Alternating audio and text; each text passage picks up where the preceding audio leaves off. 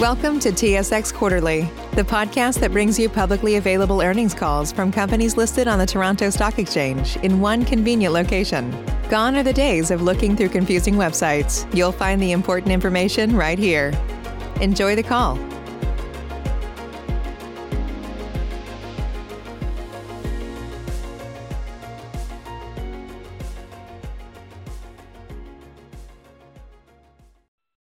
Morning, ladies and gentlemen, and welcome to the Alaris Equity Partners Income Trust third quarter 2020 earnings conference call. At this time, note that all lines are in a listen-only mode, but following the presentations, we will conduct a question-and-answer session. If at any time during the call you require immediate assistance, please press star zero for an operator. Also note that the call is being recorded on Friday, November 6, 2020. And I would like to turn the conference over to Mr. Curtis Krawetz. Please go ahead, sir. Thank you, Sylvie. Good morning, uh, ladies and gentlemen, and welcome to Alaris Equity Partners uh, conference call and webcast to discuss the financial results for three and nine months ended September 30th, 2020, as well as a brief corporate update. I'm Curtis Krawetz, Vice President of Investments, Investor Relations, and I'm joined on the call by uh, Steve King, President and Chief Executive Officer, as well as Darren Driscoll, Chief Financial Officer. After a short presentation from Steve and Darren, there will be a question-and-answer session. The lines will be placed on mute until then to avoid background noise. Before we begin, I'd like to remind our listeners that all amounts are given in Canadian dollars unless otherwise noted. Listeners are cautioned that comments made today may contain forward-looking information. This forward-looking information is based upon a number of important factors and assumptions, and as a result, actual results could differ materially. Additional information concerning the underlying factors, assumptions, and risks is available in last night's press release and our MD&A for the period under headings Forward-Looking Statements and Risk Factors, copies of which are available on SEDAR as well as our website. Non-IFRS data is also presented and may differ from the way other companies present such data. As with the forward-looking statements, please refer to last night's press release and our MD&A for the period for more clarification. I'll now pass the call over to Darren Driscoll. Thanks, Curtis, and thanks everyone for joining. Uh, certainly happy to be reporting a solid Q3 in the midst of a global pandemic that uh, points to required services that the majority of our portfolios provide. More of our companies reporting year-to-date increases in revenue and profitability than aren't, and the overall weighted average earnings coverage ratio for the portfolio has increased from historically right around 1.5 to 1.7, a significant move in one quarter. Now, this is a significant stat as we do cap our ECRs at 2x to avoid skewing the numbers. For example, Federal Resources has an ECR way over two, but that would inflate the overall number if we use the actual ECR. And more importantly, today, we have 12 out of 17 partners with an ECR of over one and a half times. Just over 18 months ago, that was six out of 16. Our businesses continue to perform in a very challenging environment. We issued an operational update a few weeks ago that suggested 23.5 million revenue, and the quarter produced just that, except for a small FX-induced variance to land at 23.4 million, a 16% increase on a per-unit basis over our previous quarter. Also in the quarter, we achieved normalized EBITDA of 20.1 million compared to 17.3 million in the previous quarter, a 19% increase on a per-unit basis. Those revenue and EBITDA results primarily a result of two of our partners. Uh, BCC's recovery has been much faster and better than expected after being required to close all of its clinics for over two months in Q2. Regular distributions restarted and were paid in full for Q3, and there's a plan to pay the 2.2 million of unpaid distributions from Q2 in the coming months. And nothing has been accrued in our books, so those will be increases to future revenue totals. Kimco is seeing significant tailwinds from the additional cleaning requirements that the pandemic has required. After no distributions in the first six months of 2020, they paid uh, just under $1 million in Q3, with another $1.1 million expected in Q4, and now an expected annualized run rate of $4.4 million, and the prospect of more in the way of distributions and loan repayments in the coming quarters. Uh, of note this quarter was a conversion to an income trust and a name change to Alaris Equity Partners on September 1st, which resulted in a number of accounting impacts that even a diehard accountants will be hard-pressed to get excited about. Bottom line is the trust is a different kind of a company that tracks different accounting rules. Specifically, in Alaris' case, that impacts the accounting for RSU and PSU commitments to management directors, as well as the method for presenting the convertible debentures. Note 13 in our financial statement sets out the various headline impacts, and we'll be happy to answer any questions on the call or uh, follow up after the fact. The income statement impact was a 10.6 million dollar increase to earnings in the quarter due to the change in accounting for the convertible debentures, but that impact was fully backed out when we presented our normalized EBITDA result.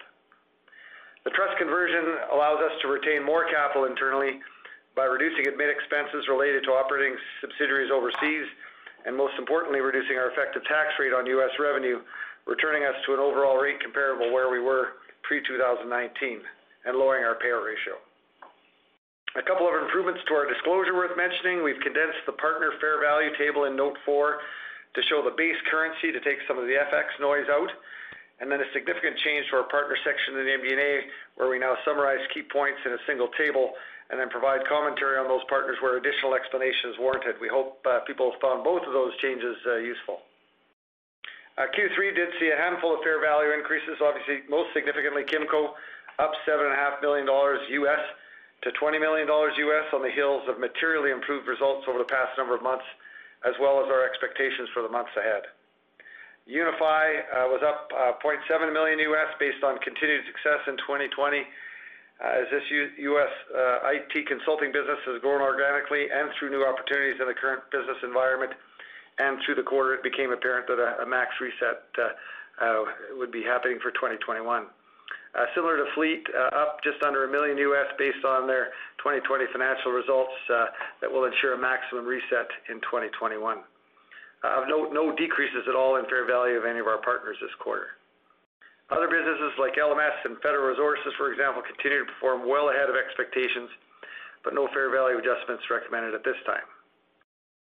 Last quarter, we mentioned an opportunity to support Federal Resources on a PPE contract with the U.S. government. Uh, the supply chain as it was drawn up didn't materialize, and instead, uh, FR has recently secured a supply chain that will deliver the PPE, but over a much longer time frame, which allows FR to use their own balance sheet to finance the project.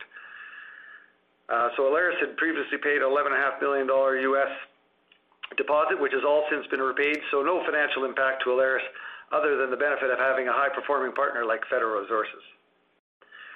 Earlier in the year, fair to say we were expecting our first weighted average negative reset in over 10 years. And as the year has played out, our expectations have certainly improved and are now for a flat reset based on the following.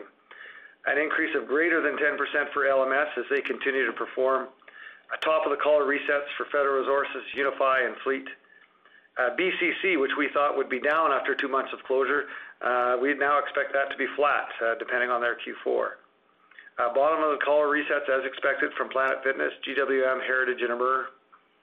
And D&T, which uh, will be down 6% this year, but was up 6% last year. Uh, earlier this year, we flattened the payment on the 2020 reset so that the current distribution will be maintained through the end of 2021, so you won't see a change to the D&T revenue amount until uh, 2022. An overall flat reset during the economic fallout from COVID-19 displays the benefits of a diverse group of partners and industries and speaks to the high quality of our businesses and, more importantly, the management teams that are running them. Uh, other items worth mentioning, our bank covenants continue to be easily met, and just recently we extended the facility another two years to November 2023 on similar terms, and we'd certainly like to thank our bank syndicate for the significant show of support during these truly unique times. Uh, on our income statement, G&A was uh, a little higher than normal in the current quarter with uh, approximately 0.9 million spent on the end of the trust conversion. Non-cash unit-based, formerly called stock-based comp expenses artificially decreased in the current quarter based on the new accounting rules for the trust. But You'll see in the normalized EBITDA reconciliation, the MD&A, that we have allowed for another half million or so to normalize the expense for the period. Uh, the ongoing legal issues with Sandbox will take time to work through, and Alaris will not be giving any updates on this topic unless required in relation to a material change in the suit, a resolution of the matters, or a final judgment. As stated previously, Alaris will vigorously defend the claims made against the company, and uh, to date, obviously no accounting or financial impact on the financial statements. The long-standing dispute with the CRA continues, but a second favorable tax ruling with a similar fact pattern to ours was decided in the taxpayers' favor during the quarter, giving us further confidence in our position. Uh, in fact, the CRA has reached out and is interested in a settlement discussion, and we're currently putting together a proposal for their consideration. And with more visibility on our partner performance, we have returned to providing detailed guidance in the outlook section of the press release and the MD&A, expecting revenue of 26 million for Q4, which I should add, does not include any recovery of the BCC Uh, unpaid revenues or anything extra that may come from Kimco. It also does not include any distributions from Planet Fitness. And with all of its clubs now open for three months, we do expect some level of distributions to commence in early 2021, and we'll provide guidance as soon as terms are finalized with Planet Fitness' senior lender. So with 120 million of dry powder and a payout ratio below 75%, which is our lowest in uh, in many years, uh, that only gets lower with the restart of Planet Fitness distributions. Uh, we are well positioned heading into 2021. Uh, so With that, I'll turn it over to Steve uh, before going to Q&A. Great. Thanks, Darren. Um, so, obviously, Darren has done a great job of outlining the strength of our partners, so I don't have too much to add from a financial perspective. But obviously, we have been very much rewarded for our philosophy of partnering with well-run, required service businesses. They tend to be more resilient in times of distress like we're in right now. So we're very happy with uh, with everything in our portfolio. Uh, reporting an all-time high number of companies with more than a 50% cash flow buffer and an all-time high aggregate number of a 70% cash flow buffer, all while we're going through a pandemic, proves that our model is working extremely well. Uh, and it certainly gives us and should give investors confidence that regardless of how long the pandemic persists, that our fundamentals are strong and that we'll be able to keep providing our investors with a steady yield at the very least. Uh, an update on Planet Fitness. Uh, Darren mentioned that all of their clubs have been open. So we do have now several months of actual numbers and trends to look at. So while they're not paying us their monthly distribution right now, their cash flow numbers are strong. Uh, uh, membership numbers have stabilized, and interestingly enough, actual gym usage uh, at our locations have moved up over 80% compared to peak pre-COVID levels. So while we get paid whether members use the gyms or not, the usage number is actually very telling as it relates to the risk of future membership declines or perhaps growth. Having a payout ratio below 75% with an identifiable event in the near future, which is Planet Fitness restarting, that'll bring us down into the low 60% payout ratio range, should give investors a very strong sense of not just stability, but also potential dividend growth. Combine the restarting of Planet Fitness with any material amount of capital deployment, and our payout ratio would actually be in the 50s, well below our stated objective of 65%-70%. On the deployment front, uh, we've had a great deal of success uh, during this period in sourcing potential new partners uh, that are obviously attracted to our capital because of the ability to retain control, retain the upside, and also to do a transaction that doesn't involve lenders who have shown to be very difficult to deal with for many companies during the pandemic. We expect to be quite active with new partnerships and follow-on deals over the next four months based on transactions that are in process today. Uh, we have begun traveling again to the U.S. Uh, as we've been deemed as essential workers. So we expect that we'll be able to move forward with transactions that are in progress now uh, now that we're able to be face-to-face with uh, with our potential partners again. I'd also like to take this chance to thank not just our employees, but also the management teams and the tens of thousands of employees at our 17 partners. This has been a really difficult time for everybody, obviously.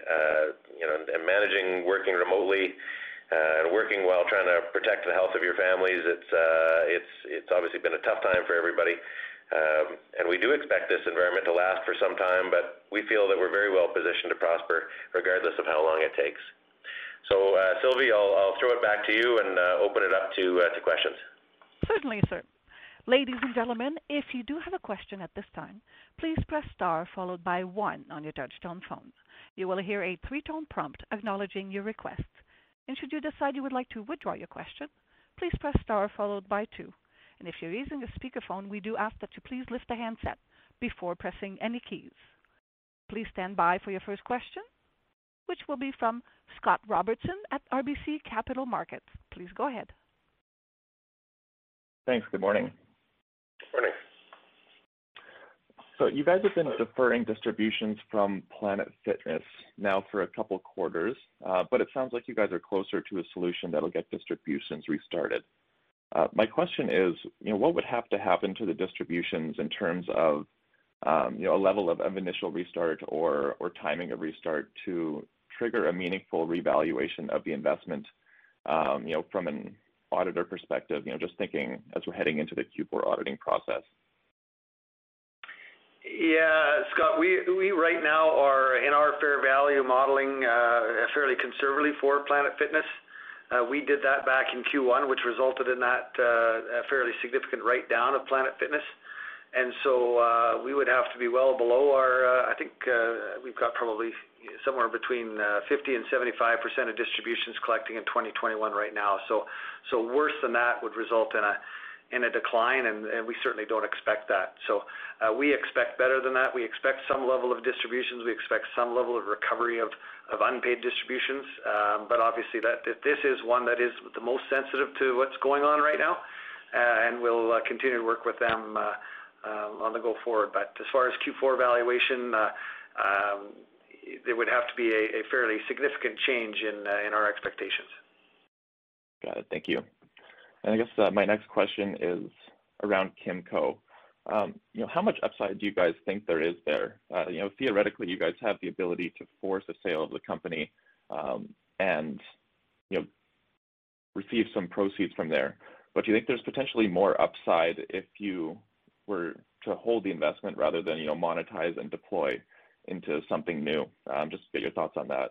And I guess, you know, could you remind us, excluding the changes to the operating environment right now, where there's an increased, uh, you know, amount of um, focus being put on uh, sanitization, you know, have there been any fundamental changes to the company that would suggest the financial performance would improve under a normal operating environment?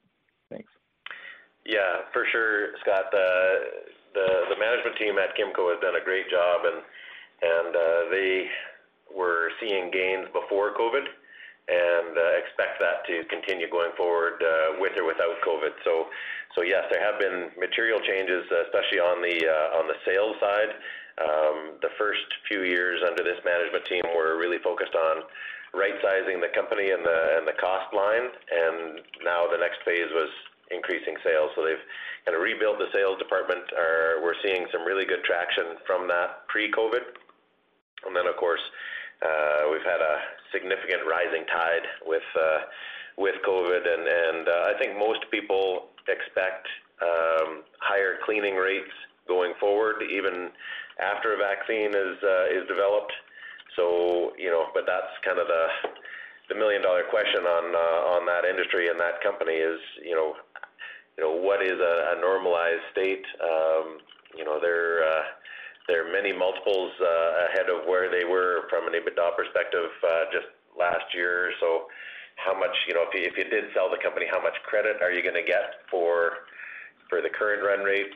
Um, you know, that's that's up for debate. So that's that's what we're evaluating right now, and working with some uh, some advisors to get as much you know, good intelligence as we can and, make that decision in concert with the management team who, you know, we, we wouldn't force anything here. Um, but if, if uh, between us and the Kimco managers, uh, we think it makes sense, then we'll, we'll move forward with the sale. And if we think there's just a really long uh, pattern of, of growth here and, and even, you know, doing some tuck-in acquisitions, then, then that's a possibility as well. But, you know, right, right now I would, I would suggest our our um, you know slight preference would be to to uh, to selling and uh, recouping some some cash out of this one that would be you know far and above what we've uh, got it listed at on our balance sheet.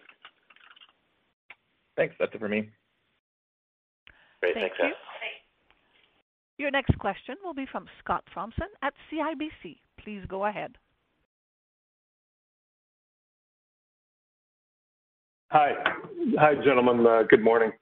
Uh, just uh, following on the Kimco, can you give us an idea of Kimco's exposure in terms of real estate asset class and geography? Just thinking about in terms of um, marketability for a sale, you know, in terms of um, outlook on the on business sort of post-COVID.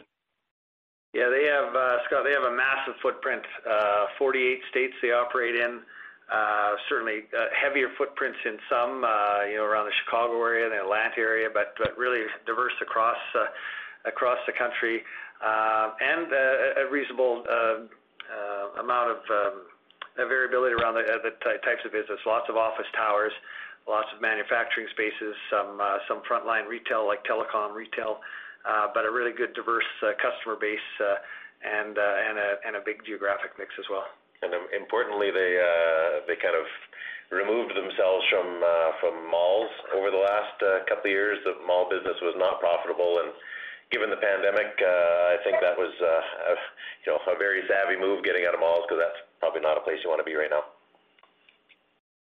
Okay, thanks. It's very helpful. Um, just going back to the M&A pipeline, are you revisiting many deal files that started before the pandemic? And how have uh, how have the negotiations and proposed terms changed uh, for these warm files, if you wanna call them? Yeah. We do have uh, one of the deals we're working on was was started pre-pandemic. Um, the rest have come about over the last couple of months.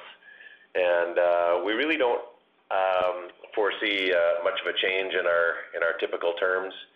Um, I would say uh, the vast majority of what we're doing is uh, that kind of a standard uh, 14% initial dividend yield from the company.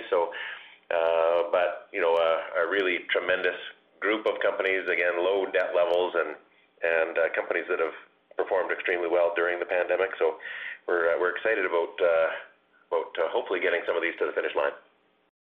And are you seeing sort of revived interest on cold uh, deal files, and are you seeing a lot of new inbounds? Yeah. Our new inbounds uh, have returned to basically pre-COVID levels. Uh, they did come down for the first few months of the lockdown. Um but no, we haven't seen kind of a return of cold files. The ones that we're seeing are new opportunities. Okay. That's it. I'll turn it over for uh, other questions. Thanks very much. Thanks, Scott. Thank you. Next question will be from Gary Ho at Desjardins Capital Markets. Please go ahead. Thanks. Uh, good morning, gentlemen. Uh, just first one on the BCC here. Sounds like, you know, they've really turned around the corner here, and they are mentioning, you guys mentioning a deployment of the second and third tranche. I think it was 45 million or so. Any more specific in terms of timing you can share with us? And uh, what improvement to the payout ratio would that look like?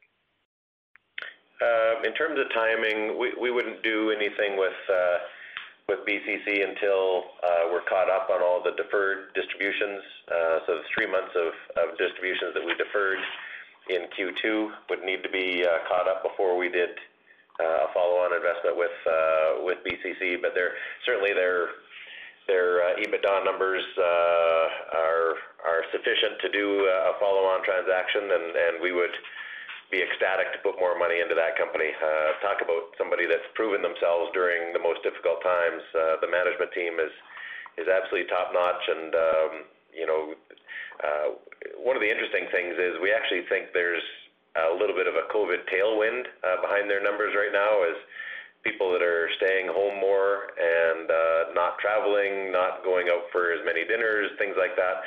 Some of the more, you know, they've got more disposable income, and uh, we think some of that is contributing to BCC's numbers. So, you know, we wanna be cautious. We wanna make sure that we know exactly, you know, what uh, what part of their numbers may be, you know, a tailwind. Um, do they still have some headwind with some people not being comfortable going in? Um, we'll wanna see the next uh, next couple of months play out. Um, and uh, as I say, we want to we want those uh, deferred distributions to be caught back up first. You know, that's those are the kind of the key things we're looking at on that one.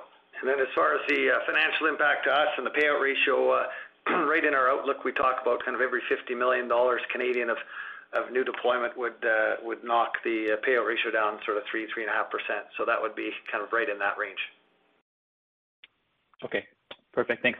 And then Steve, um, I know it's hard to predict, but uh, just one just thought on the net capital deployment side. I think the other questions were kind of more on the gross capital deployment side. Uh, but just looking out over the next 12 months, you know, um, and and also, you know, good to see the the Carey Electric and GWM follow on in this environment. So so just wanna pick your brain on that in terms of the net side, uh, looking out over the next 12 months.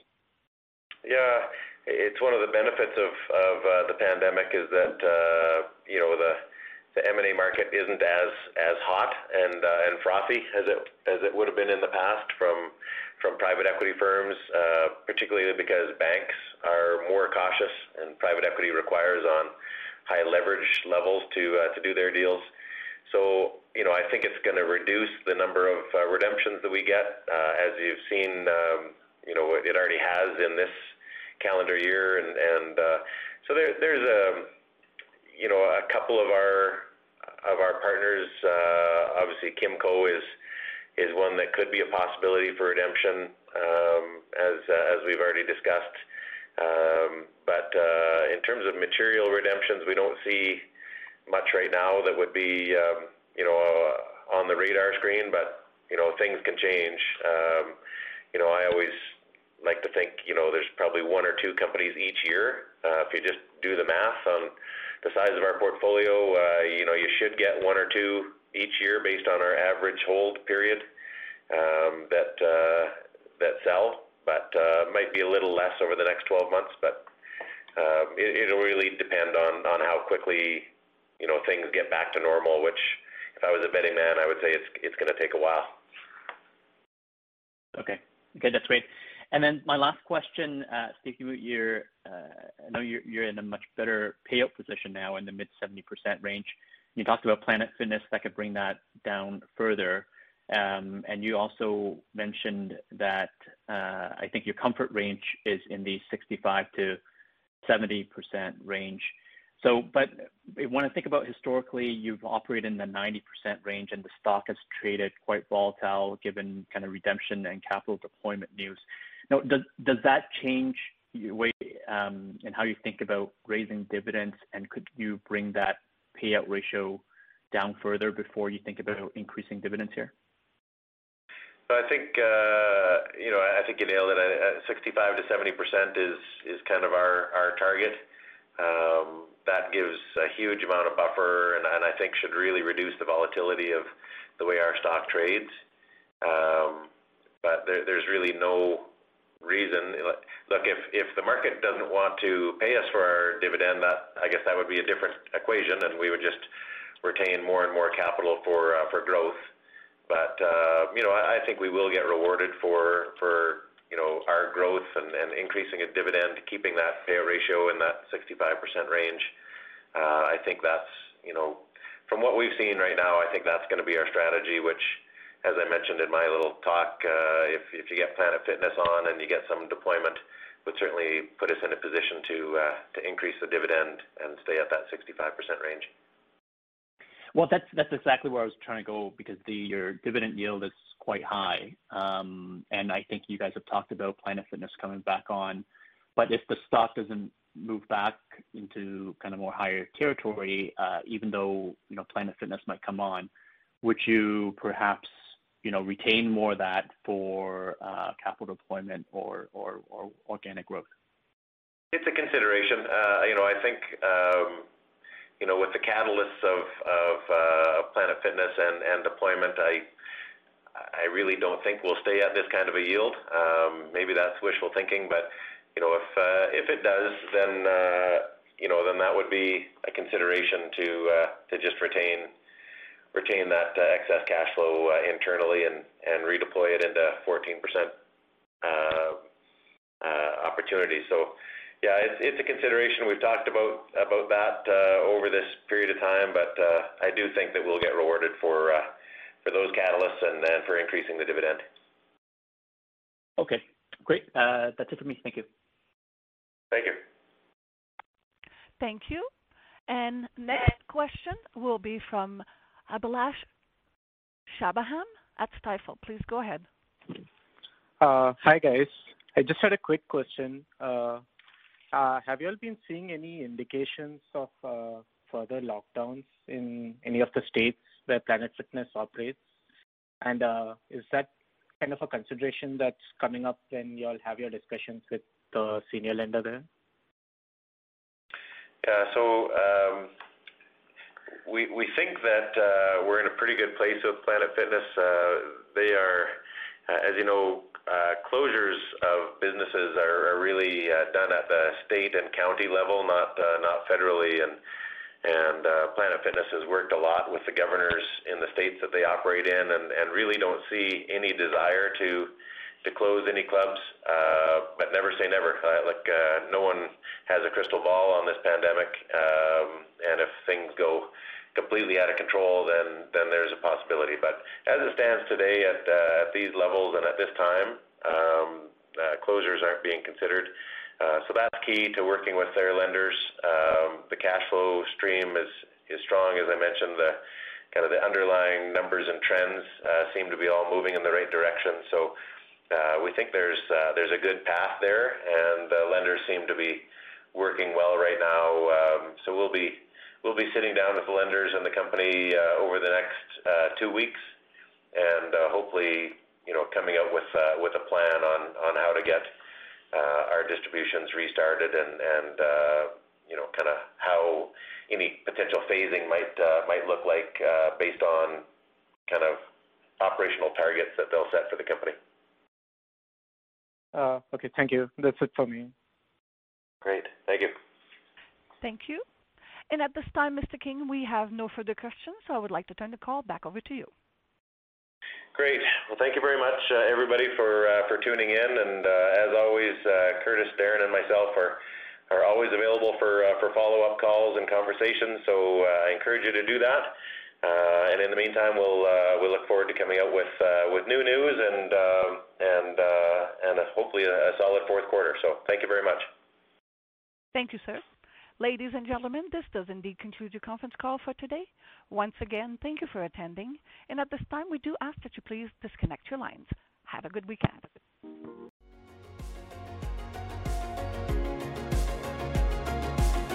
Thank you for listening to TSX Quarterly. If you enjoyed the cast, remember to leave a good rating.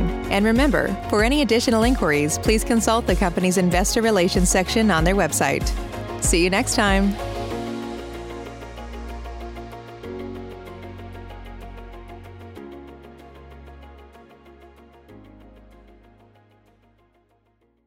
Sick of being upsold at gyms? My guy, you're currently a base member. For $90 more, I can upgrade you to our Shred membership. For 130 more, you'll be a Swole member. And for just $300 more, you'll reach Sweat Platinum. At Planet Fitness, you'll get energy without the upsell. Never pushy, always free fitness training and equipment for every workout. It's fitness that fits your budget. Join Planet Fitness for just $1 down and $10 a month. Cancel anytime. Deal ends Friday, May 10th. See Home Club for details.